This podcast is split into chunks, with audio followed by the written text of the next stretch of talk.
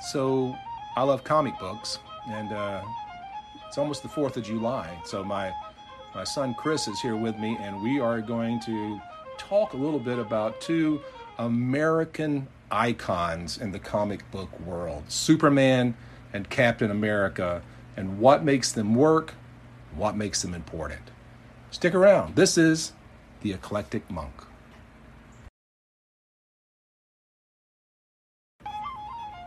We can always we can always go back and change this if we want to. So What are you talking during five seconds? why not?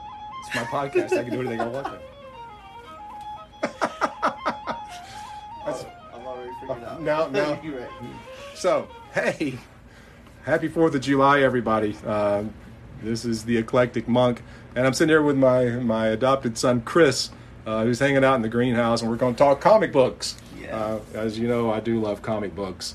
I've got boxes and boxes of them. And um, today we want to talk about a couple of American icons, right? Definitely. Yeah, they're really important in America. Um, I don't know, probably the world at this point. You know? Yeah. Oh, sure. Um, but their importance come from uh, World War II era. yeah. I Well, mean, pre, actually. I mean, both of, actually, prior. fascinating fact both of these comic characters are created and and thrust forward before America entered World War II. Yeah. Right? Superman in 1938 and then Captain America shows up in August of 1941 which of course we didn't enter the war until December of 41 with the bombing of Pearl Harbor so uh, pretty interesting stuff. But you definitely could say that they are both a product of the world wars. Right, well, the depression and the war, right? Especially because they were uh, created by Jewish people, right? Right. Yeah. Both um, both comics, both both characters are created by young Jewish guys. Uh, Superman's created by Joe Shuster and Jerry Siegel, uh, who from actually from Cleveland, Ohio, of all places. Uh, and then uh, Jack Kirby and Joe Simon create Captain America in 1941. Uh, two Jewish kids living in New York City. So uh, I think it's a really fascinating thing that you've got these these um, two teams, and of course you've got an artist and a writer, right? So that's one. There's always Come two. Yep, come in pairs. Always two. One one guy writes the story, one guy draws the story, um, and so these um, these guys are are creating these things in the midst of the time they're in, right? Uh, and so Superman comes out. Uh, it is the Great Depression, uh, but already, I mean, Hitler has already invaded the Rhineland in 36, right? And these are, all four of these guys are first generation Americans. Their parents are immigrants. And so Superman is the great immigrant story. He is the outsider uh, who is trying to fit Fit in, in, yeah. you know? Coming, coming uh, from Krypton, I guess, could be uh, overseas straight to America. Has to create an alter ego, and no matter what he does, he wants to be a part of it, of that American culture. Right. Um, so I really, I really like that. Yeah. And then Cap- Captain America. Uh, I mean, he he is American, but oh man, hold on, got tongue tied right there. It's okay. Uh, forgot where I was going with this. Let's just continue. Okay, well, Captain America is a military creation. There we go. right? Oh, by the way, uh, uh, Chris is a military guy, so he understands super serum. Because I mean, if you were looking at him, you would know this guy has been super serumed all over the place.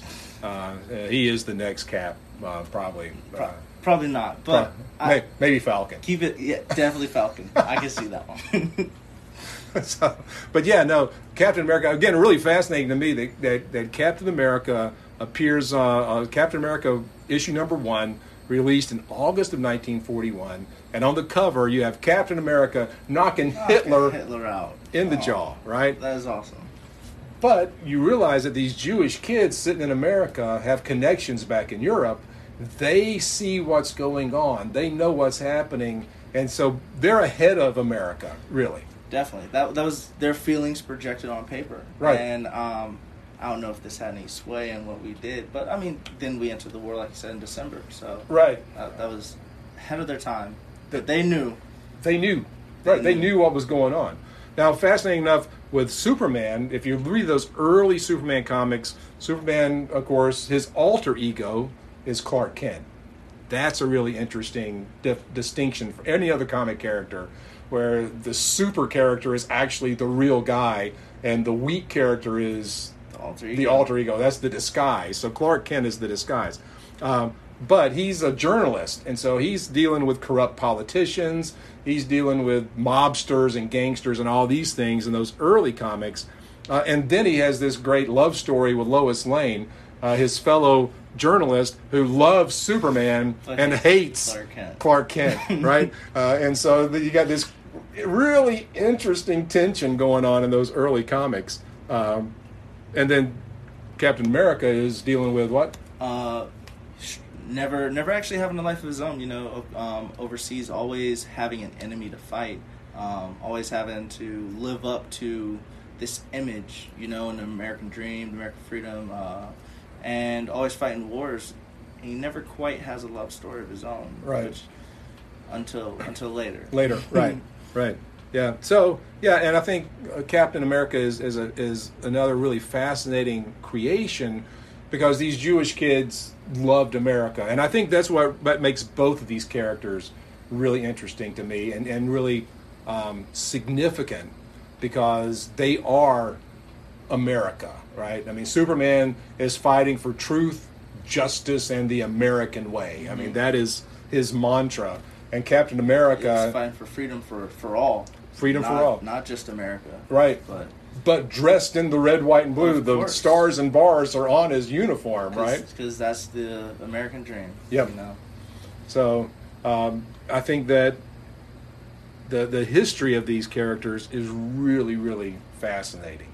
Uh, the time that they're placed in, and and then the importance of the messaging. Right in in the late 30s, early 40s, the message was America is the place to be. America, we love, you know, the immigrants are welcome in and you can be successful here, right? And I think that's something that resonates even to this day. You know, and we can see, I mean, however you feel about what's going on at the border, the truth is the border is packed with people who think that America is still The place to be. the place to be, the land of opportunity, and uh, and that if you come and you you live as an American, that you can exceed, succeed, and and just be uh, have a better life here in the United States. And I, I think we need to remember that as we enter into this Independence Day celebration. That um, a lot of people went before us. A lot of people have sacrificed an awful lot so that we can enjoy the freedom to sit around and complain about the government and everything else, Yep. right? And um, and these two characters kind of really led the way for a generation. Set the tone. Yep. So I love Superman, And I love Captain America. and uh, I love Captain America. I, I don't like Superman. you really don't like Superman? I don't. I don't. Oh, come on. I don't like what he's become. So Well, the evolution of Superman is quite quite different over the years. So Okay, well, we'll we'll talk about that when we come back. Don't go anywhere. Yeah, so we can talk anytime we want to this time, Chris, because um, you know there's no music on this one to, for us to Right, talk no on. fade out. Right, there's no no fade out or anything like that. So anyway, um, back to our, our conversation. You really don't like Superman, I, I don't I don't I don't like an overpowered character. you okay? know? But um, but he's not overpowered. He is he all through the years he had several different powers that he doesn't have today. We all know why because different authors get their hands on the character Right. and they do different things. Sure, But I mean Captain Kryptonite America- Gold. Captain America stays consistent. Okay. Spider Man stays consistent. Batman stays consistent for the most part. For the most I part. mean, besides the gun. yeah, he did lose the gun around 1940 uh, when he got the kid, the kid's Yes, sidekick. replaced now, it. Now, Superman never has his kid's sidekick. Captain America has Bucky, He has the kid's sidekick, uh, which, again, as we were talking earlier, just off off tape here, uh, one of the dumbest ideas uh, in real life. Any grown man who takes a 12 year old into a life threatening situation is child abuse, right? but it worked in the 40s. It worked in the 40s and uh, even in today. And, and who doesn't love Robin? I love Robin. Right. I actually like him better than Batman. Right. But you know, See, the fascinating thing about Superman is we get Superboy, who's also still Clark Kent. He's just Clark Kent younger with the the whole um, Lex Luthor DNA. yeah that that stuff. Anyway, so um, yes, But that- DC Comics can be silly, and- right? Yeah, and we were just talking about that. Actually, like Marvel really doesn't have. Well, um, Captain America doesn't have any silly villains. adversaries, right? Yeah. I mean, Superman has my one of my favorite, Mister Mxyzptlk, who is a fourth dimensional imp. Whose entire purpose is, to screw with Superman. He just trolls on Superman time and time again. over and over and over again, and he and never his, finds a way of beating him. So you know he's always around. Well, well, Superman has to trick him into saying his name backwards to make him go back Make to the fourth back. dimension. Yeah. and, and that's the the gist of every comic. Which, again, stupid but a lot of fun. I- DC I, does that I love it. Right, they It's do awesome. that. Uh, Superman, of course, does have a lot of serious arcs, and and uh, of course the probably the most serious one was 1993, where he fights Doomsday, and actually we have the death of Superman in 1993, and it's pretty interesting. I saw an interview with the, the guys who were the editors and the writers at DC at that time, and they got together. They had their annual, you know, pitch, you know, session where they're talking about what are we going to do with the characters this year, and and uh, one of the guys says, well, let, we should just kill him. We should just kill him, and everybody goes, really? Yeah, let's just kill him. Mean, really kill him? Yeah, really kill him. Let's just really kill him. And so they came up with this whole death of Superman, which was incredible uh, because they really killed Superman. He goes up against Doomsday, this this uh, alien Raging death machine, Yeah. right? And so, in order to save Metropolis, the city that he loves, he uh, fights till the very death, to the last ounce of energy is drained out of his body. He does defeat Doomsday, uh, but he winds up dead. But of course, like every good comic story, he comes back to life about 10 issues later. But we got a year without Clark Kent as Superman, uh, and then he gets to come back and he goes through all that confusion. So that's a really, that the death and resurrection of Superman is a really interesting story. Uh, if you are not really into comics, like you would say, you know, eh, they're dumb, they're kid stuff.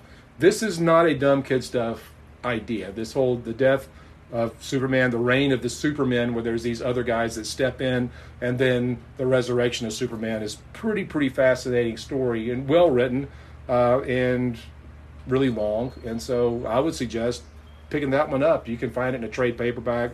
You can probably go online and read it on your computer if you want to. That's not quite the same as owning each one of the comics or having a death of Superman still in the black plastic, unopened with all of the posters and armbands and all the other things that came with that. Not that I that's know, gold. have that, but I, I do have one. So, uh, but and then but then Captain America is, has a death and resurrection story as well. Yeah, which is crazy. Um, so the defeation of the Red Skull. Mhm. Um, he gets encased in ice when a plane crashes, and uh, he goes missing for a couple years. I believe. What years was that? That From- was from 1950 to 64. 64. Yeah, that was a long time Yep. to put a character who was selling a lot on ice. Right. You know. Well, I think the fascinating thing we talking about selling, just as an aside, the interesting thing is that uh, he was not selling that much, right? Really. Yeah. So by the by the '60s or by the '50s, um, the the war was over, and all of the GIs were back. They weren't buying comic books anymore. They were having families and moving forward. And so, actually, the like horror comics were big in the '50s, and all the super Thing, well, even before that, uh, you know, House of Secrets and some of these things, which Swamp Thing comes out of House of Secrets, that's another story for another day.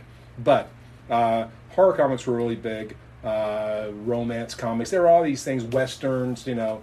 But the the superheroes kind of lost steam, and so by 1950, Captain America is not selling, and so Marvel uh, just discontinues Captain America uh, which was you know today seems like an insane thing to do Yeah, definitely. but at the time they were it, why waste the paper if you're not going to sell the comics but they did end up picking them back up. Right. Which I'm so happy for. So in what 64? they picked them 64 yeah um, with the Avengers finding Captain America encased in ice, and I mean I think that his Captain America's story can transition through time, Mhm. and it has, but just showing like the American, uh, you know, uh, was it the American dream? Mhm. That's something everyone wants always Right. you know and i mean that's why it stayed so prominent even until now because you come out with different books like civil war which was amazing Mhm. um, then uh, civil war 2 happened and i mean I, j- Certainly, the Marvel films, I think, re-energized Oh, the- the Captain, Captain. America, right? But before the films though were But in the comics themselves, yeah Cap's been around. really really good comics And, I, and some of the, I think the the really interesting ones for me are the ones where he is dealing with that lost time. There's a really cool one. It's kind of a one shot. It's it's in a Mythos series where basically Captain America goes to this uh, home for old soldiers, and he sits down and he's talking, and it turns out these are guys that were in his unit Yes. in World War II, and they're all old men, and he's still young Captain They America. touched on that in the movies too Just- i thought that was amazing just an amazing story, right? And and you can only do that with Captain America. Exactly. Uh, but again, it, it connects us back to um, the challenge and the reality of how important that World War II experience was, especially for the kids uh, and, and me. I mean, I was born in '63, and so I grew up with Captain America. He was always there. Uh, of course, grew up, of course, with Superman. He was always there.